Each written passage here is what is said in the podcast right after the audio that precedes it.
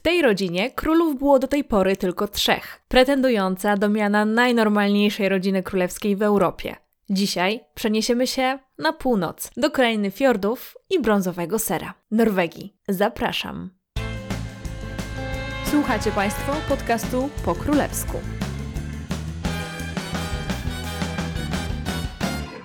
Witam w kolejnym odcinku podcastu po królewsku.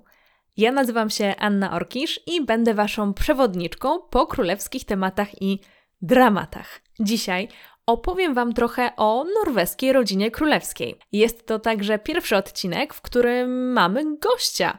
Moim gościem dzisiaj będzie Angelika, od niedawna Zabłocka, farmaceutka mieszkająca od kilku lat w Norwegii. Zapytałam ją o to, jak rodzina królewska jest w Norwegii postrzegana, a także jak obchodzony jest norweski Dzień Narodowy 17 maja. Angelice już na samym wstępie bardzo dziękuję za przyjęcie mojego zaproszenia do podcastu, no i za rozmowę. Gotowi na wycieczkę do Oslo? To lecimy! Można by powiedzieć, zacznijmy od potopu. Ale w domyśle byłby to potop szwedzki. A jednak szwedzkie najazdy na Norwegię to chyba nie jest najlepsze i najbardziej zgrabne nawiązanie do tematu norweskiej rodziny królewskiej. Skąd w ogóle pochodzi norweska rodzina królewska?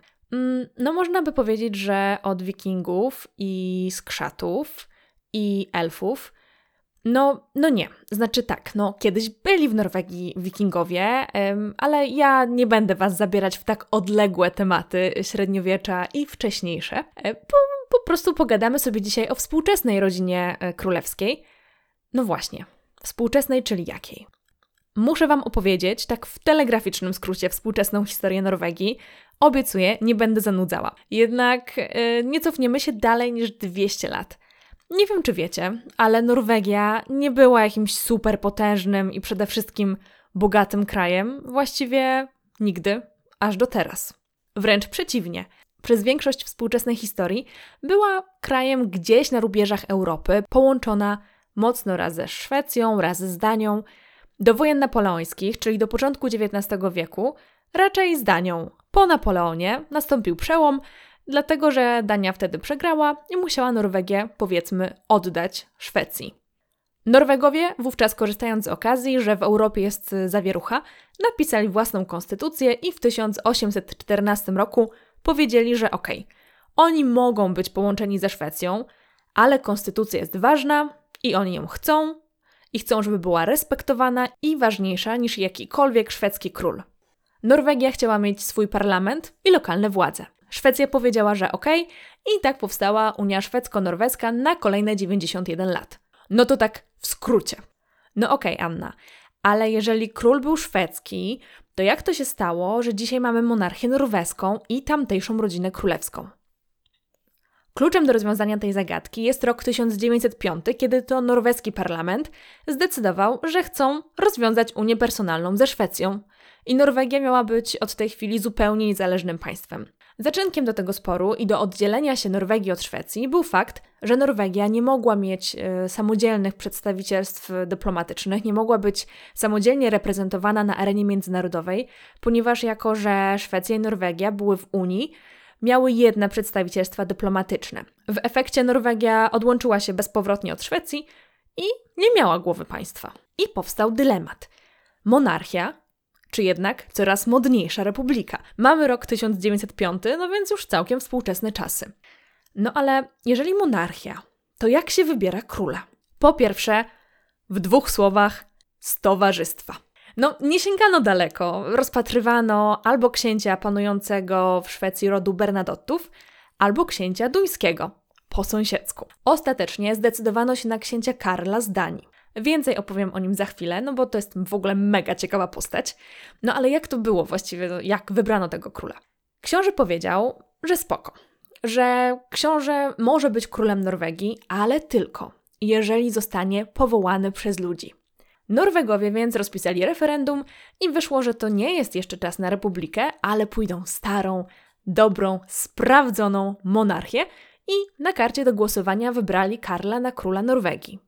Nie wiem, czy można powiedzieć, że to był król elekcyjny, ale na pewno w Norwegii odnoszą się do niego jako króla wybranego przez ludzi. Dogadano także, że jego następcą zostanie wówczas trzyletni synek Aleksander. Parlament norweski wysłał więc oficjalny telegram do Kopenhagi z zaproszeniem do objęcia tronu Norwegii. 25 listopada 1905 roku przypłynęła do Oslo nowa norweska rodzina królewska, świeżo importowana z Kopenhagi. Wysiedli z okrętu przy Vipetangen, czyli najbardziej na południe wysuniętym cyplu Oslo. Swoją drogą, teraz jest tam bardzo miło, jest taka hala z jedzeniem, ścieżki rowerowe i tak dalej. Jak kiedyś mieszkałam w Oslo, to ten cypel był częstym moim celem biegowych tras. Y, zaraz y, obok w ogóle odpływają wszystkie promy z Oslo do Kopenhagi. No, jakbyście kiedyś byli w Oslo i szukali tego miejsca, no to mniej więcej tak wygląda. Ale w 1905 roku tam nie było hali z jedzeniem, tylko to było miejsce, gdzie przybył z Kopenhagi nowy król Norwegii. Z pokładu statku nie zszedł już jednak książę duński Karl, który tak naprawdę miał na imię Christian Fredrik Karl Georg Waldemar Axel, Karl Prince of Denmark, książę Danii, ale może daruję wam całość tutaj, wielokrotnie powtarzaną, a zsiadł Håkon VII wraz z rodziną, w tym z synkiem Aleksandrem, teraz już Olawem. Został w Oslo niezwykle miło przyjęty, między innymi słowami, i przytoczę je tutaj, chociaż to nie będzie oficjalne tłumaczenie, no i nie jest z norweskiego, ponieważ mój norweski nie jest aż taki dobry, ale myślę, że to są słowa, które dosyć dobrze oddają ducha tego momentu. To już prawie 600 lat, odkąd Norwegowie mieli swojego króla. Przez ten czas żaden nie był w pełni nasz. Zawsze musieliśmy go dzielić z innymi. Nigdy żaden się u nas nie zadomowił. A tam, gdzie jego dom, tam też serce narodu. Dzisiaj wszystko się zmienia. Dzisiaj młody król Norwegii przyjechał zbudować swój dom w naszej stolicy. Wybrany przez wolnych ludzi, jako wolny człowiek, by kierować tym krajem, będzie nasz własny. Jeszcze raz, król Norwegów będzie potężnym, jednoczącym symbolem nowej, niepodległej Norwegii i wszystkiego, czego się podejmie. Przytoczyłam te słowa nie po to, żeby was zanudzić, ale żeby pokazać, że Norwegowie naprawdę chcieli mieć króla, swojego króla, i w nowej rodzinie królewskiej naprawdę pokładali duże nadzieje. Håkon VII dwa dni później złożył przysięgę na wierność konstytucji przed parlamentem, a pół roku później został koronowany w katedrze w Trondheim. I była to pierwsza i ostatnia oficjalna koronacja króla Norwegii w Norwegii. Do tego jeszcze może kiedyś wrócimy w jakimś odcinku o koronacjach, no bo to jest super ciekawy temat. W każdym razie to była ostatnia koronacja króla Norwegii w Norwegii. No dobrze. Także już wiemy, jak wybrać króla, a przynajmniej jak zrobili to Norwedzy w 1905 roku. Ale kimże był ten król? Oprócz tego, że duńskim księciem, co powiedziałam już w tym podcaście ze 100 razy, i dlaczego akurat jego Norwegowie chcieli mieć na swojego króla. Karl urodził się w 1872 roku jako syn następcy duńskiego tronu. Co prawda nie jako potencjalny następca tronu, ale po angielsku nazwalibyśmy go Spur. Z angielskiego The Heir and the Spur, czyli następca tronu i tak jakby zapasowy. Czyli Karl był takim księciem Harym. Dokładnie w sumie taką miał sytuację jak książę Harry, bo w momencie, kiedy się urodził, e, na tronie był jego dziadek. Zresztą był to Christian IX. Jeżeli słuchaliście mojego poprzedniego e, odcinka o księciu Filipie, no to mówiłam, że są zawsze dwie osoby, które się muszą w tych mini wstępach historycznych do monarchii pojawić. Jedną z nich jest właśnie Krystian IX, a drugi królowa Wiktoria. No i tutaj mamy Krystiana, Krystiana IX, który przez wiele, wiele, wiele lat był królem Danii. I jak już mówiłam w odcinku o księciu Filipie, rodzina duńska uwielbiała rozdawać swoich synów i córki, i wnuków, i wnuczki na różne trony europejskie, no więc rozdała też na tron norweski. Matką Karla z kolei była szwedzka księżniczka Louise, której matką z kolei była księżniczka Niderlandów. No i tak mamy już po prostu całą północną Europę płynącą w żyłach Karla. Jeżeli tego jeszcze byłoby mało, no to dużą zaletą Karla była jego żona. Późniejsza królowa Norwegii, księżniczka Mody. Pierwsza królowa Norwegii, którą Norwedzy po prostu kochali. Ona była totalną po prostu ulubienicą Norwegów. Mod też nie była przypadkowa, ponieważ, tak jak wcześniej mówiliśmy o Christianie, dziewiątym królu Danii, teraz powiemy o Wiktorii. Ponieważ Mod była wnuczką królowej Wiktorii i to z pierwszej takiej najpierwszej linii, bo była córką jej najstarszego syna, późniejszego króla Edwarda VII i siostrą późniejszego króla Wielkiej Brytanii Jerzego V, dziadka królowej Elżbiety. To jest najtrudniejsze zdanie w tym podcaście, więc mam nadzieję, że wszyscy przez nie przebrnęli. Generalnie Mod była księżniczka pierwsza klasa ze absolutnie wspaniałym pochodzeniem, no bo ojciec y, i rodzina ojca z rodziny brytyjskiej, a matka, uwaga, uwaga, matką Mod była królowa Aleksandra, a Aleksandra była z pochodzenia córką Krystiana IX, czyli siostrą ojca. W jednym zdaniu. Karl oraz Mod byli kuzynami z pierwszej linii, czyli jak mówi półpolski, bratem i siostrą ciotecznym. Ich rodzice byli rodzeństwem i mieli wspólnego dziadka Krystiana IX. Ale razem tworzyli wręcz parę idealną do objęcia nowego tronu Norwegii z pochodzeniem w duńskiej, szwedzkiej, holenderskiej oraz brytyjskiej rodzinie królewskiej, co oznacza ni mniej, ni więcej, że w razie jakichkolwiek problemów mieli szansę na naprawdę dobre, mocne sojusze w całej Europie. A dodatkowo, co było bardzo rzadkie w tamtych czasach, naprawdę się kochali. No to już wiemy, skąd się wzięła norweska rodzina królewska. A wiecie, ile było królów do dnia dzisiejszego? Królów w Norwegii było trzech. Håkon, Olaf i Harald. Trochę jak Kacper, Melchior i Baltazar. Y, I tych trzech królów panuje do dnia dzisiejszego, czyli do 2021 roku, przez 116 lat. To jest naprawdę niezły wynik, y, no i dobry dla nas, bo znacznie ułatwia nam spamiętanie wszystkich królów Norwegii y, do tego czasu. I staram się w tym podcaście raczej unikać jakichś liczb, ale mogę Wam mniej więcej powiedzieć, kiedy ci królowie wstępowali po sobie, tak ala rocznik statystyczny. Håkon VII e, wstąpił na tron jak miał 33 lata w 1905 roku i pozostał na nim przez 52 lata do 57 roku, w tym rządził przez dwie wojny światowe. Jego syn Olaf, e, obejmując tron, miał 54 lata, e, rządził 34 lata i zmarł w 1991 roku, kiedy tron objął obecny król Harald E, który wstąpił po śmierci swojego ojca, mając 54 lata, no i obecnie, mówimy tu o 2021 roku, jest na tronie lat 30 i ma obecnie 84 lata. Norwegia nie miała żadnej królowej e, w ostatnich czasach, ale najpewniej w przeciągu kilkudziesięciu lat e, wstąpi na tron wnuczka Haralda, Ingrid Aleksandra, no pewnie za jakieś 40 lat, bo jest póki co nastolatką, a następcą tronu jest książę Hakon, który powoli dobija pięćdziesiątki. Powiedziałam Wam trochę o pierwszym królu, więc powiem też o ostatnim i obecnym, czyli Haraldzie. Obecny król Norwegii, Harald, nie urodził się wcale jako najstarsze dziecko swoich rodziców. Wręcz przeciwnie, był ostatnim z trójki dzieci Olawa i Marty. W latach 30. nadal obowiązywało prawo o męskiej primogeniturze, czyli mimo, że Harald miał dwie starsze siostry, żadna z nich nie została królową.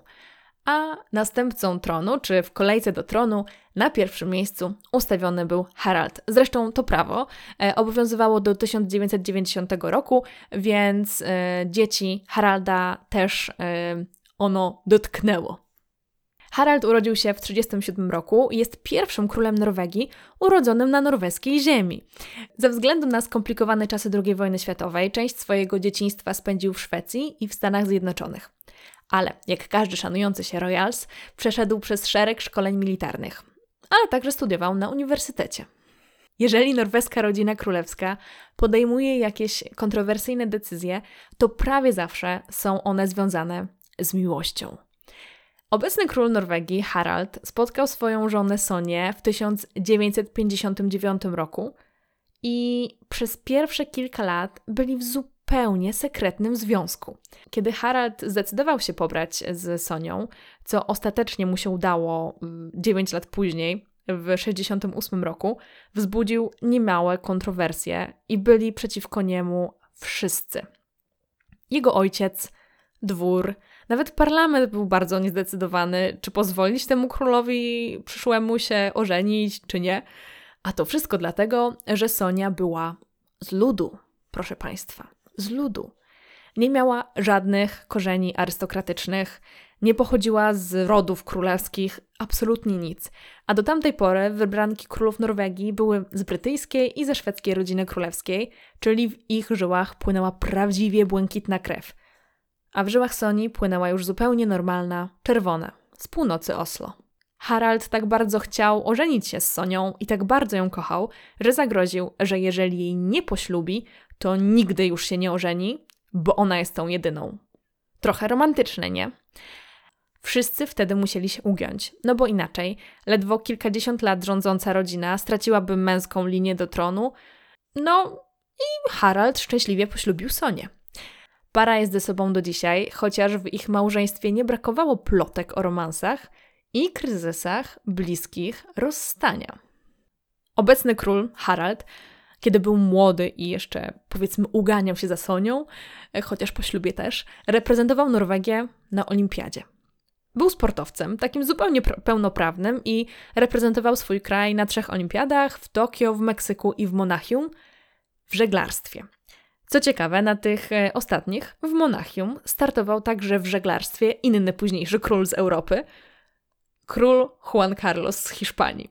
Więc to jest e, prawdopodobnie taki królewski sport. Więc jeżeli macie ochotę spotkać jakiegoś przyszłego króla, no to właśnie może na zawodach e, olimpijskich w żeglarstwie. W każdym razie król nawet potem został światowym patronem żeglarstwa. A Harald królem został po śmierci swojego ojca w 1991 roku.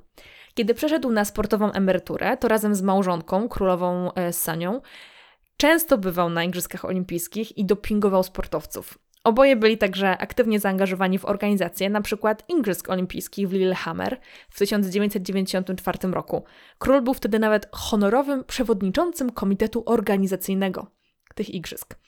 Dodatkowo przez wiele lat był zaangażowany w Norweski Związek Narciarski oraz wielokrotnie obserwował zawody zarówno w narciarstwie biegowym, jak i skokach narciarskich w Oslo. Jeżeli byliście fanami Adama Małysza, no to czasami się tak zdarzało, że Adam leciał, a król mu machał. No, w dużym uproszczeniu, ale rzeczywiście się tak zdarza, że na zawody tego typu wpadają e, członkowie rodziny królewskiej i e, kiedyś widziałam następcę tronu właśnie w takich okolicznościach. Cała rodzina po prostu uwielbia sport. Zresztą niemal jak wszyscy Norwedzy, narty mają we krwi. Zresztą mówi się, że Norweg się z nartami rodzi. Para królewska ma dwójkę dzieci urodzonych na początku lat 70 starszą Martę Luizę oraz młodszego Hakona. Tak, jak już wcześniej mówiłam, w latach 70. prawo nadal nie dawało precedencji e, starszemu dziecku, tylko mężczyźnie, więc następcą tronu został Hakon. Jednak Marta Luiza można powiedzieć, że jest najciekawszą członkinią norweskiej rodziny królewskiej. Królewska córka jest z zawodu psychoterapeutką. Jednak po uzyskaniu dyplomu nie pracowała w wyuczonym zawodzie, a przynajmniej nie w takim, jak to normalnie rozumiemy. Zamiast tego w 2002 roku otworzyła swój własny biznes. Zaczęła płacić podatki, a w porozumieniu z ojcem została pozbawiona tytułu jej królewskiej mości.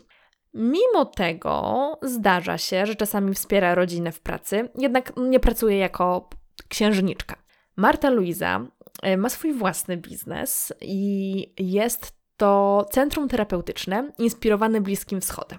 Marta Luiza twierdzi, że może rozmawiać ze zwierzętami i z aniołami oraz ma poniekąd zdolności przepowiadania przyszłości. Jest też autorką kilku książeczek, głównie dla dzieci.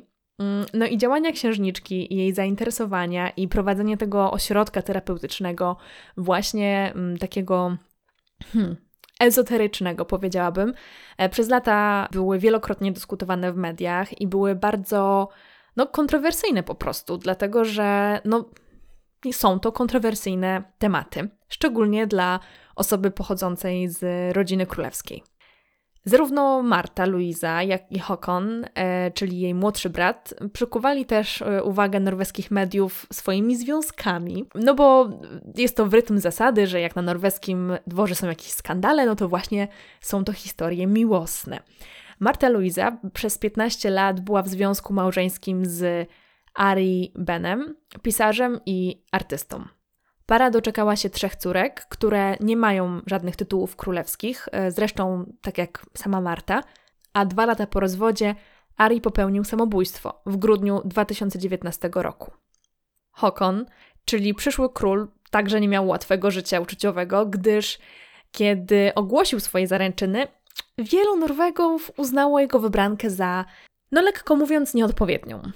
Mette Marit, bo tak ma na imię jego wybranka, wzbudziła obawę jako kandydatka na przyszłą królową, ponieważ była samotną matką, ale była też znaną imprezowiczką e, w stolicy i ojciec jej dziecka miał też różne powiązania narkotykowe, a nawet był za to skazany.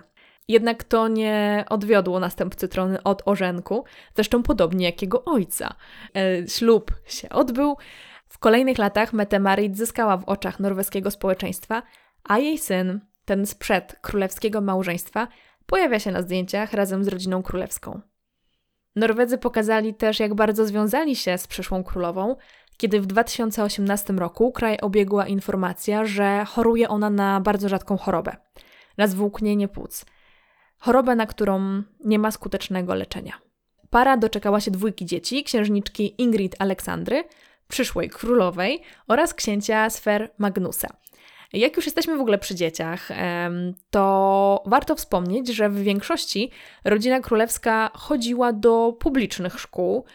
Zresztą system prywatnych szkół w Norwegii nie jest jakiś super e, popularny, mm, chociaż w ostatnich latach, e, szczególnie w przypadku księżniczki Ingrid Aleksandry, to się zmieniło, została wysłana do takiej międzynarodowej szkoły w Oslo, ale generalnie trend jest taki, żeby królewskie dzieci e, właśnie chodziły do szkół publicznych.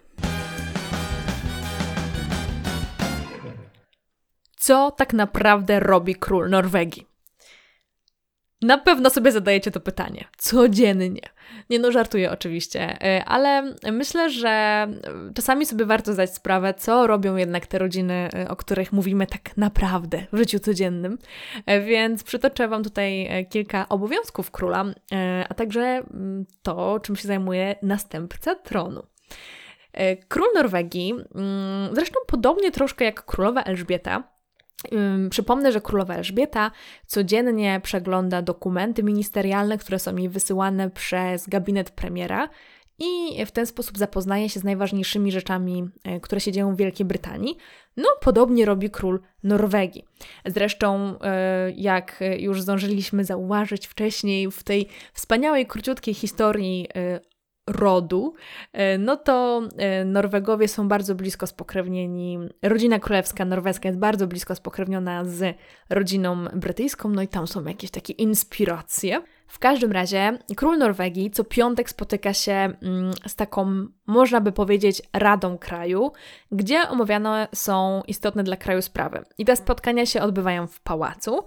Jest taka specjalna sala wydzielona mm, właśnie z wielkim, wielkim stołem e, i często też w tych spotkaniach e, bierze udział nie tylko król, ale także jego syn, e, a także następca tronu. Król ma także spotkania z premierem oraz ministrem spraw zagranicznych.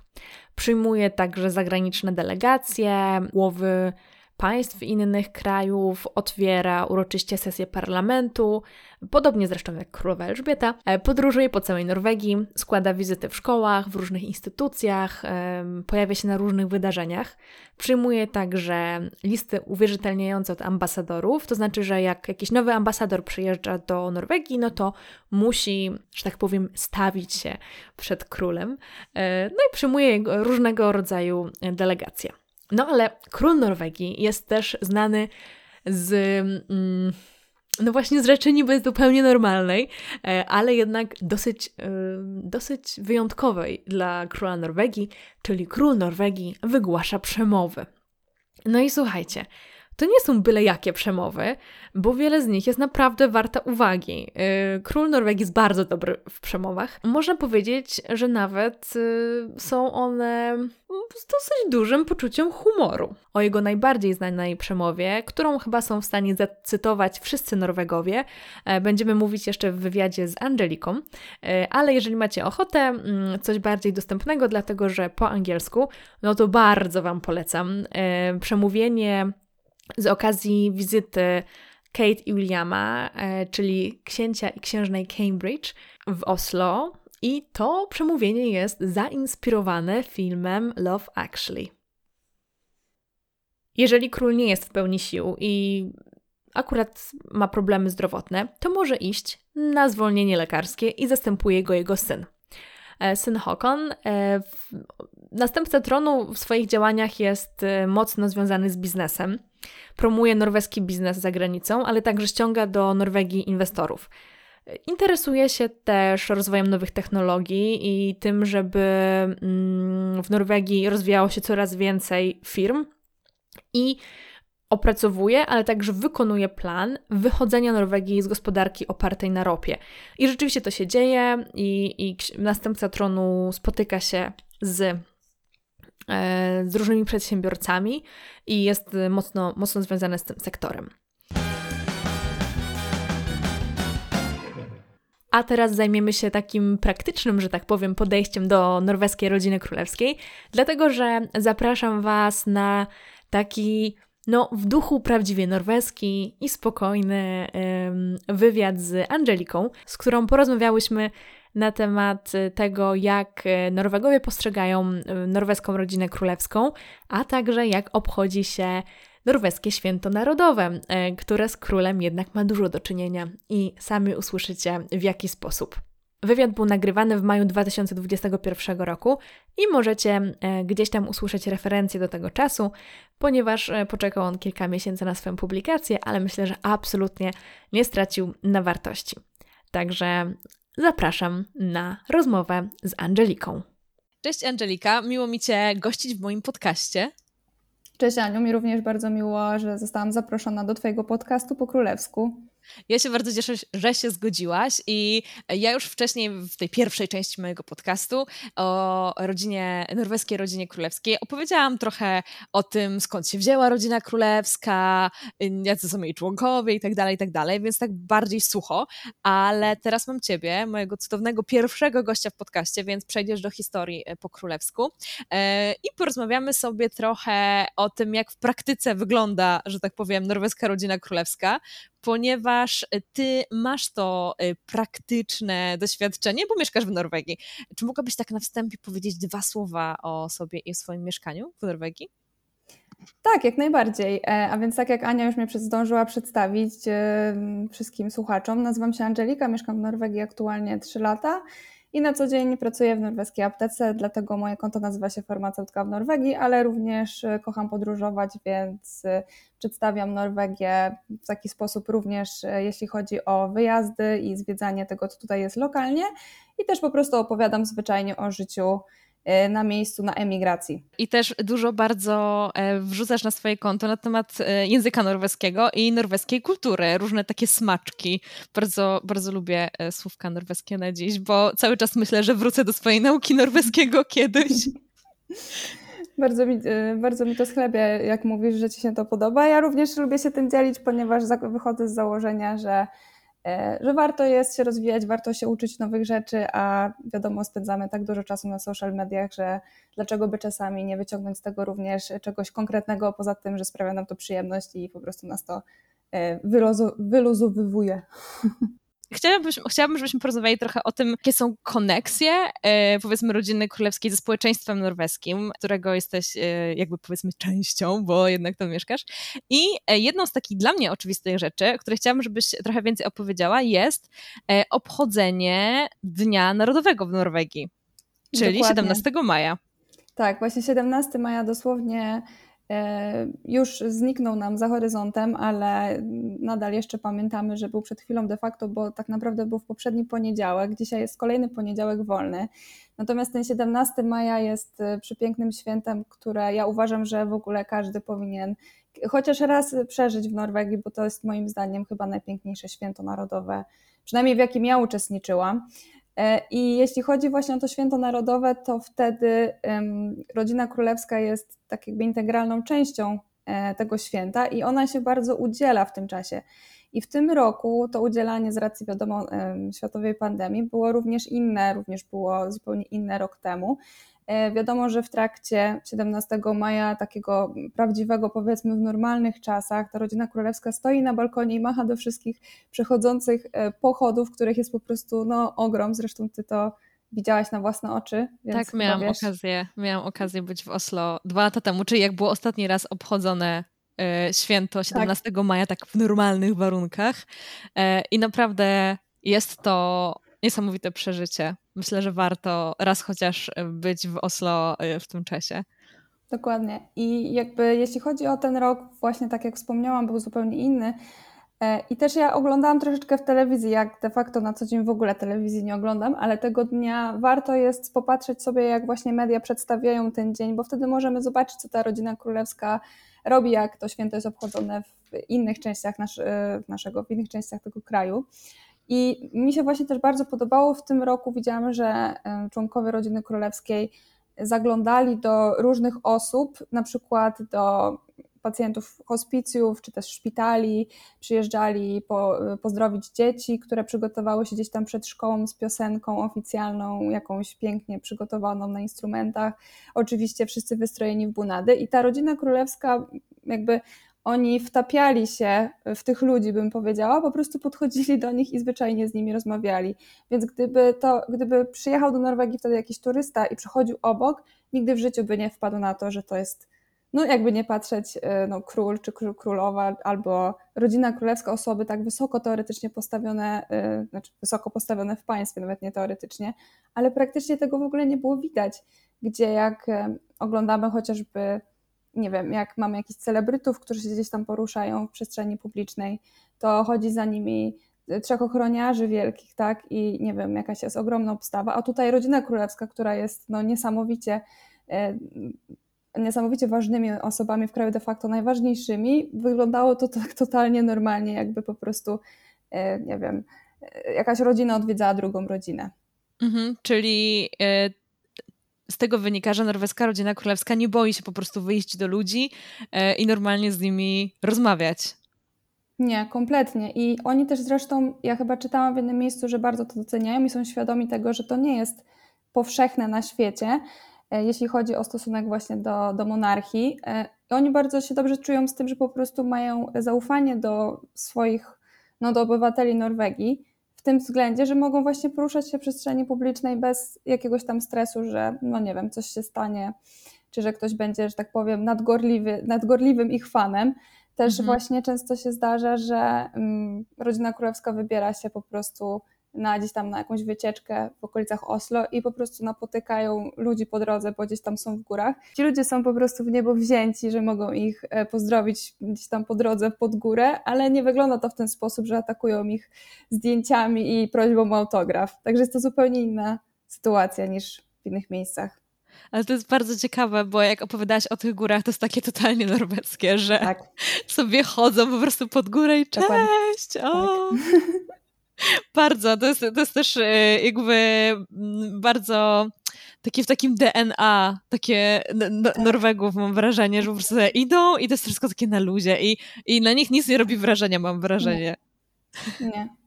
I dla mnie jest to jakby fantastyczne, ja dlatego ciężko jest, szczerze mówiąc, nie lubić rodziny królewskiej w Norwegii. Ciężko jest mieć, przynajmniej ja mam takie odczucia, e, że trudno jest znaleźć jakieś takie punkty zaczepu, które byłyby bardzo kontrowersyjne. E, mhm. Oczywiście wiadomo jest, że jakby zdarzały się tam różne sytuacje, o których być może wspominałaś wcześniej, jeśli chodzi o jakieś kontrowersje, które wynikały, bo były w przeciwieństwie do, do wszystkich zasad, powiedzmy, które powinny, których powinni przestrzegać członkowie rodziny królewskiej.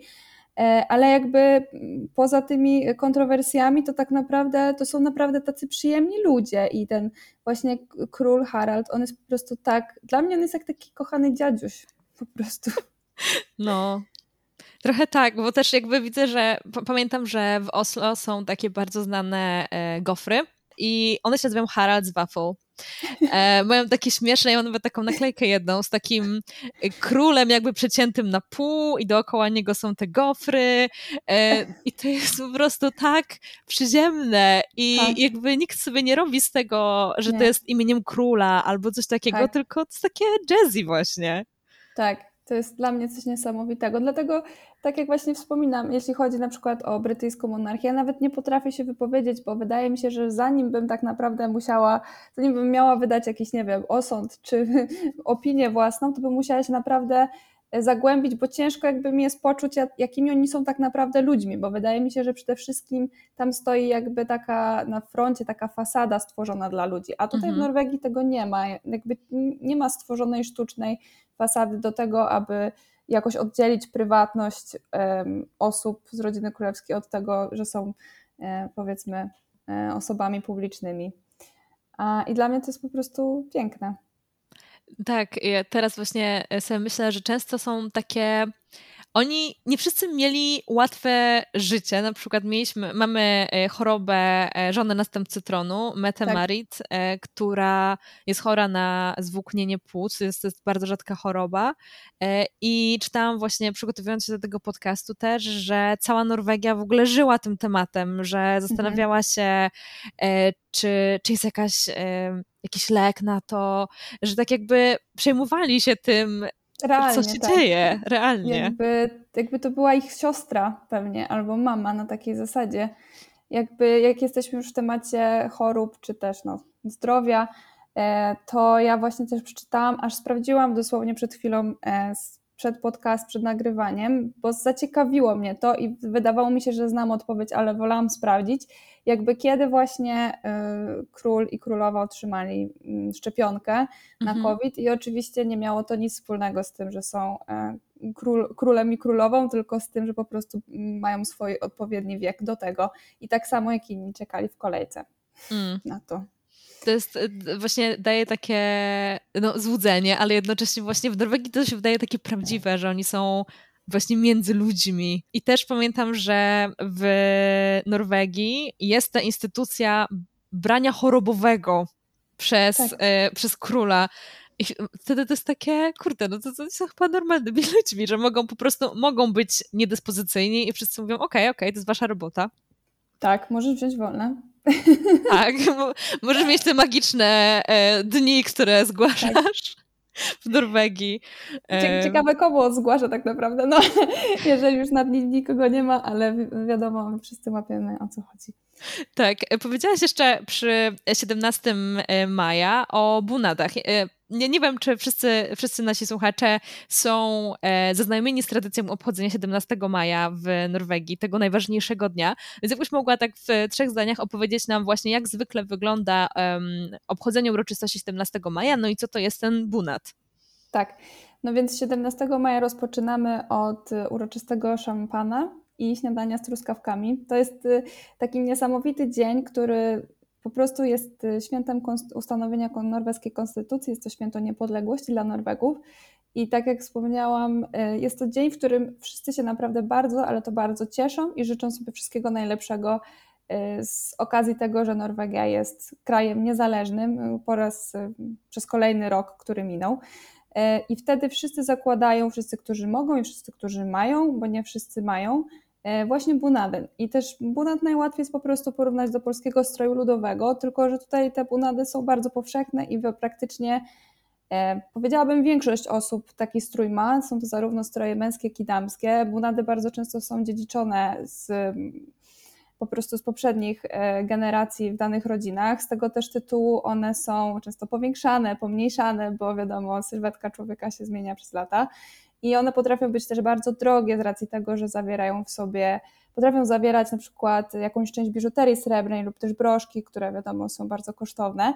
E, no i bunady to jest w ogóle cała osobna sprawa, na, na który temat można w zasadzie zrobić też podcast, dlatego nie będę się aż tak bardzo rozwodzić, ale po prostu fajnie jest zobaczyć nawet zdjęcia sobie, jak wejdziemy na 17 maja, wygooglamy sobie po prostu ten dzień w Norwegii, to zobaczymy ludzi właśnie ustrojonych w te, w te bunady i to nie jest nic wyjątkowego w takim sensie, że jest to normalne posiadać taki strój dla większości osób i one są charakterystyczne ze względu na rejon. To jest też dosyć ważne, że one podkreślają e, jakby zalety danego rejonu, z którego pochodzą. I rodzina królewska też ma takie bunady. Tak. I tak, dokładnie. I oni również w tych bunadach się przemieszczają, więc tak jak wspomniałam wcześniej, właśnie jak rodzina królewska gdzieś tam się przemieszcza wśród tych osób, które są również ubrane w bunady, ciężko jest odróżnić, kto jest kim tak naprawdę, bo nie, nie widać tej różnicy. Wszyscy tego dnia po prostu wyglądają najpiękniej jak tylko mogą, czy w bunadzie, czy bez.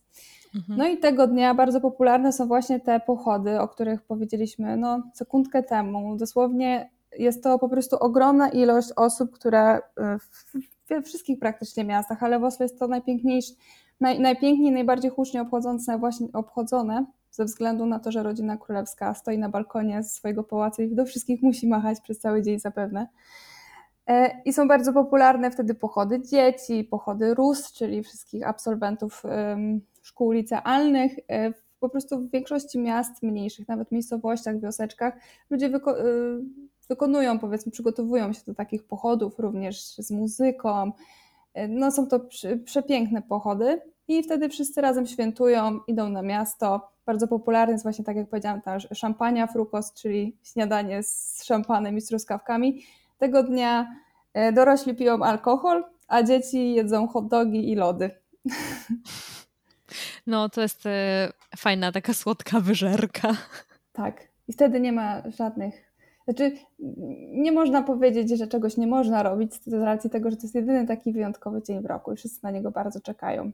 Jeszcze jak jest dobra pogoda, to, to jest w ogóle No, to jest, jak jest dobra pogoda, to jest perfekcyjnie. I tak właśnie było dwa lata temu. To było coś niesamowitego. To prawda, było bardzo gorąco. Ja w ogóle świętowałam za pałacem, więc o, tam jest też, tak, tam jest taki park i, tak. i właśnie byliśmy z taką dużą grupą znajomych na, na pikniku, więc y, w ogóle wtedy mnie zdziwiło też to, że przed pałacem, czyli bo już tam świętowaliśmy za pałacem o którejś tam godzinie, powiedzmy 14, ale wcześniej właśnie był ten pochód i pamiętam, że trzeba było wykupić bilety znaczy nie wykupić, tylko zarezerwować sobie bilety, żeby wejść do tych sektorów przy pałacu. No mhm. więc ja sobie oczywiście zarezerwowałam te, te bilety, czy tam no te, no te bilety powiedzmy, te wejściówki i tak e, pamiętam, że specjalnie szłam, żeby wydrukować, żeby wszystko mieć e, mhm. po prostu przygotowane. Po czym poszliśmy tam i okazało się, że tam nie ma żadnych biletów, żadnych wejściówek, że można sobie po prostu chodzić pod sam pałac bez niczego, żadnej ochrony, prawie żadnych tak. barierek. To był dla mnie taki szok, że jakby można było w biały dzień podejść tak naprawdę no, w linii prostej, gdybyśmy chcieli, może, no dobra, oni są wyżej, ale to jest naprawdę blisko do, do rodziny tak. królewskiej i ich zobaczyć. E, to był dla mnie naprawdę szok, że tak jakby nie ma tam żadnych takich e, takiego skostniałego, e, do takiego po prostu chciałam powiedzieć obrończyzmu, nie, bez takiego bezpieczeństwa, że po prostu było nie wiadomo ile policji czy coś takiego. Tak, ja chciałam tylko powiedzieć, e, chciałam dodać, że ja nie widziałam rodziny królewskiej na żywo póki co. E, I bardzo bym chciała, tak naprawdę. I jakby właśnie te obchody w Oslo byłyby czymś niesamowitym, aby to przeżyć. I mam nadzieję, że może, może już w następnym roku. Mam nadzieję, że i tego Ci życzę, żeby było lepiej. Czy znalazłaś jakieś pogłoski, czy czytałaś jakieś artykuły, e, czy może o tym się mówi, czy na przykład Norwegowie by chcieli republiki, czy chcieliby się tą monarchię, że tak powiem, wymieść? Nie spotkałam się z komentarzami na ten temat, ale widziałam informacje na temat tego, że było przeprowadzone referendum kilka lat temu dosłownie. I to referendum właśnie wskazało na to, że jednak Norwegowie chcą pozostać przy monarchii, jeżeli dobrze, jeżeli dobrze pamiętam z, właśnie z, z tych informacji, co wyczytałam. Y, wydaje mi się, że mm, jak tak powiedzmy, no mieszkam sobie tutaj i przebywam z różnymi osobami, tak, jakby też ten temat za często się tak szczerze mówiąc nie, nie pojawiał. Mhm. Ja mam wrażenie, że jakby ta y, rodzina królewska jest po prostu taką integralną częścią, oni po prostu są y, i są też kochani przez swój naród, więc nie wydaje mi się, żeby oni chcieli, żeby generalnie ludzie chcieli ich, że tak powiem, wymieść. No ale wiadomo, że każdy ma jakieś tam swoje polityczne poglądy i może po prostu nie, jak to Norwegowie za bardzo się nie otwierają na ten temat. Pewnie. Tak. Ja pamiętam, że um, mieszkałam kiedyś z takim chłopakiem Norwegiem e, w mieszkaniu i wtedy właśnie poszłam zwiedzać pałac w Oslo. I on mówi, co? Pa a to było w ogóle, ja mieszkałam bardzo blisko pałacu, więc to też była taka dzielnica m, mm, bardziej zamożna, w sensie on nie był z jakiejś mhm. takiej przypadkowej rodziny, tylko z takiej dobrze usytuowanej. E, I on mówi, co? Pałac? Ja nie wiem, czy się w ogóle interesowałem, czy tam można wejść. Ta rodzina w ogóle jakby, okej, okay, istnieje, szanujemy ją, ale nie wzbudzała w nim jakiegoś wielkiego nie. zainteresowania. Nie. Jakby właśnie to tak dobrze odzwierciedlało te, te materiały, które ja widziałam w mediach właśnie na 17 maja. Jakby wiadomo, że oni się bardzo cieszą na ich widok, ale ja tak szczerze mówiąc, pewnie bym może króla rozpoznała, bo on jest charakterystyczny ale tą już jego żonę, tą e, królową, czy też e, no już y, syna, czy też dalej wnuków, czy tam wnuczk, tak? On chyba wnuczków mm -hmm, ma. Mm -hmm. Tak, tak, tak. To generalnie nie poznałabym i też wiem, że no, ciężko byłoby poznać, bo pewnie zachowywaliby się tak jak wszyscy inni. To prawda, jeździliby na nartach na przykład, tak. albo nie, albo ten, zasuwali na nartach, nie jak się mówi, E, chodzenie na nartach, bieganie na nartach. Bieganie na nartach, tak.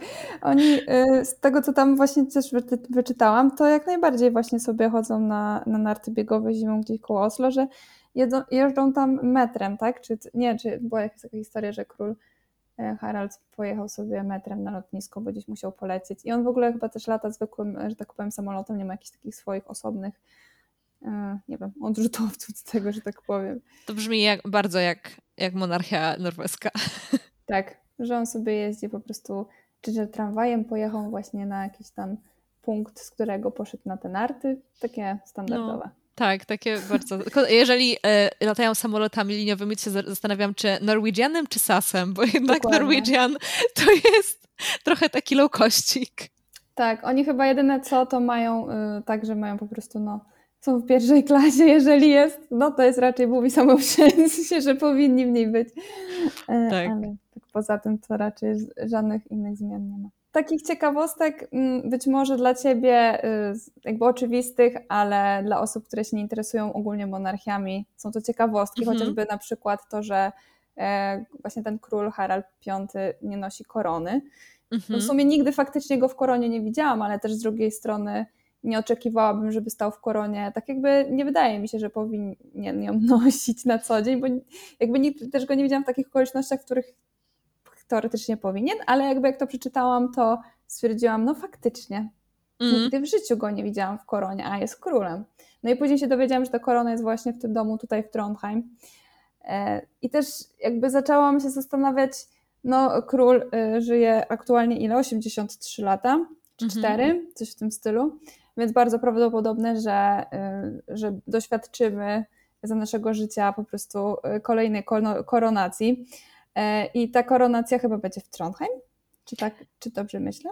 Tak, ona to jest jakby tradycyjnie w Trondheim, ale to też nie jest taka koronacja jak na przykład w brytyjskiej rodzinie królewskiej, mm. nie? To jakby brytyjska rodzina to jest w ogóle ewenement, po prostu takie pobłogosławienie bardziej rządów, o może w ten sposób, że właśnie mm -hmm. jest mhm. jakaś tam nabożeństwo w tej katedrze w Trondheim i e, no chyba tyle, nie? Tak, jakaś tam korona mm -hmm. se stoi i już, tak. nara. I później idą na wafle po prostu z, tak. z królem Haraldem na, na waflach.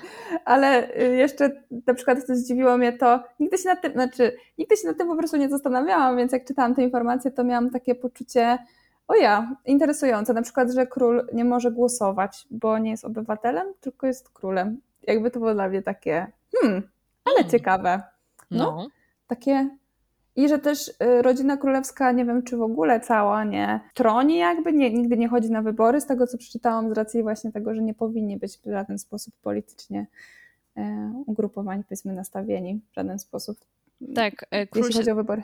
Król się też spotyka z rządem raz w tygodniu, przynajmniej spotykał się przez bardzo wiele lat. Nie wiem, jak to teraz wygląda, bo wiadomo, co się dzieje, mhm. ale no jakby musi, no musi zachować jakąś tam neutralność, nie? I, I chyba, no miałby to sens, żeby oni nie chodzili na te wybory. Tak. I jakby jeszcze mi się na przykład bardzo podobała y, ta jego przemowa, mm, bardzo charakterystyczna, która poszła dobrze, że tak powiem, w social mediach. Piękna przemowa o tym właśnie, że Norwegia to wszyscy, którzy tu mieszkają. I tam również nawet w ogóle jest wymieniona Polska, że Norwegia to Polacy, którzy tu przyjechali. E, Norwegia to Somalijczycy, ludzie, którzy wierzą w Boga, Allaha, we wszystko i w nic.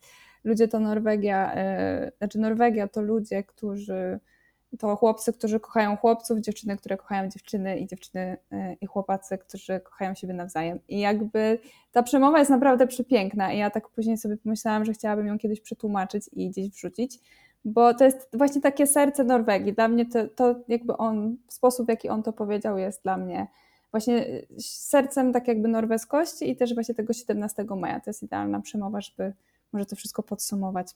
To prawda. Ja teraz nawet mam e, gęsią skórkę, bo zawsze jak, e, jak słuchałam tej przemowy, czy ktoś o niej mówi i wymienia właśnie te wszystkie, te wszystkie rzeczy, to jest naprawdę na maksa wzruszające i myślę, tak. że w wielu krajach po prostu ludzie chcieliby to usłyszeć od swoich Dokładnie. głów państw. Dokładnie. I jakby poczuć się takim, że jest się częścią tego wszystkiego, mimo że czasami jest tak, że jak się gdzieś tam przyjeżdża, to nie do końca czuje się tą częścią i nie, nie czuje się zaakceptowanym, ale jak król powie, że ty jesteś częścią i to dobrze, że nią jesteś, to jest coś niesamowitego. Dokładnie. Myślę, że to jest e, dobry, e, dobry moment, żeby zakończyć naszą rozmowę tym pięknym podsumowaniem, a ja wyjdę ze wzruszenia zaraz. Od otrze, otrę łzy. E, dziękuję Ci bardzo za to, że poświęciłaś czas też, żeby się przygotować, żeby też powiedzieć, e, jak Twoim zdaniem właśnie Norwedzy postrzegają rodzinę królewską, jak ona jest postrzegana w Norwegii. Wydaje mi się, że też tempo tej rozmowy takie swobodne i takie spokojne odzwierciedla bardzo dużo z takiego ducha norweskiego, więc, więc bardzo Ci za to dziękuję. E, I jeżeli nie znacie jeszcze Angeliki, to koniecznie musicie ją zaobserwować zaobserwować na Instagramie profil e, farmaceutka w Norwegii. Tam e, Angelika bardzo często właśnie się udziela, opowiada o życiu w Norwegii, o byciu farmaceutą za granicą, o jej drodze, o nauce norweskiego też, także naprawdę bardzo wartościowy profil, nie tylko dla tych, którzy chcieliby kiedyś wyjechać do Norwegii. Bardzo Ci dziękuję za taką e, szczerą i miłą reklamę. Ja również bardzo dziękuję za rozmowę. To była bardzo fajna okazja do tego, aby dowiedzieć się jeszcze więcej o tym, fa fantastycznym kraju, tak bym to powiedziała. tak, dziękuję Ci bardzo. Dziękuję. Myślę, że przytoczone przez Angelikę przemówienie króla i jego wydźwięk świetnie nadaje się na skończenie właśnie e, naszego dzisiejszego podcastu. Angelice jeszcze raz dziękuję e, za udział i bycie moim pierwszym honorowym gościem w podcaście. Jak widzicie, norweska rodzina królewska, no to jest naprawdę rodzina królewska, która pretenduje do mela tej najnormalniejszej, e, gdzie co prawda zdarzają się jakieś małe skandale albo ym, po prostu jakieś tutaj miłosne niuanse, ale myślę, że ważne w tej historii jest to, że pomimo, że została ta rodzina ym, dosyć niedawno, bo niecałe 120 lat temu że tak powiem, wyniesiona na norweski tron, e, to jednak dobrze się trzyma, e, też dlatego, że bardzo dobrze się po prostu reformuje, modernizuje i każdy król wprowadza coś innego i przede wszystkim czuje się w pełni Norwegiem i jest bardzo blisko, e, bardzo blisko ludzi. Dziękuję Wam za wysłuchanie tego e, odcinka. No, muszę Wam powiedzieć na sam koniec, że jest to odcinek, który najdłużej przygotowywałam ze wszystkich e, moich e, odcinków podcastu. Mam nadzieję, że Wam się podobał. Jeżeli tak, to pamiętajcie, że jeżeli słuchacie mojego podcastu na urządzeniach Apple, to w aplikacji Apple Podcasts można zostawić recenzję, o, do czego bardzo, bardzo zachęcam, dlatego że to pomaga e, mojemu podcastowi gdzieś tam się pojawiać w jakichś poleceniach i tak dalej. Po prostu ten podcast się dzięki temu fajnie rozwija i ma więcej słuchaczy. Jeżeli znacie kogoś, kto się wybiera do Norwegii albo w niej mieszka i chcecie podesłać ten odcinek, żeby się dowiedział trochę więcej na temat tego kraju, no to bardzo do tego zachęcam. Jeżeli słuchacie, to koniecznie oznaczcie mnie na Instagramie, Instagram po królewsku. Bardzo chętnie widzę, jak słuchacie mojego podcastu. E, no i zawsze możecie też na Instagramie do mnie napisać. Dziękuję Wam bardzo za uwagę i mam nadzieję, że słyszymy się w kolejnym odcinku podcastu po królewsku.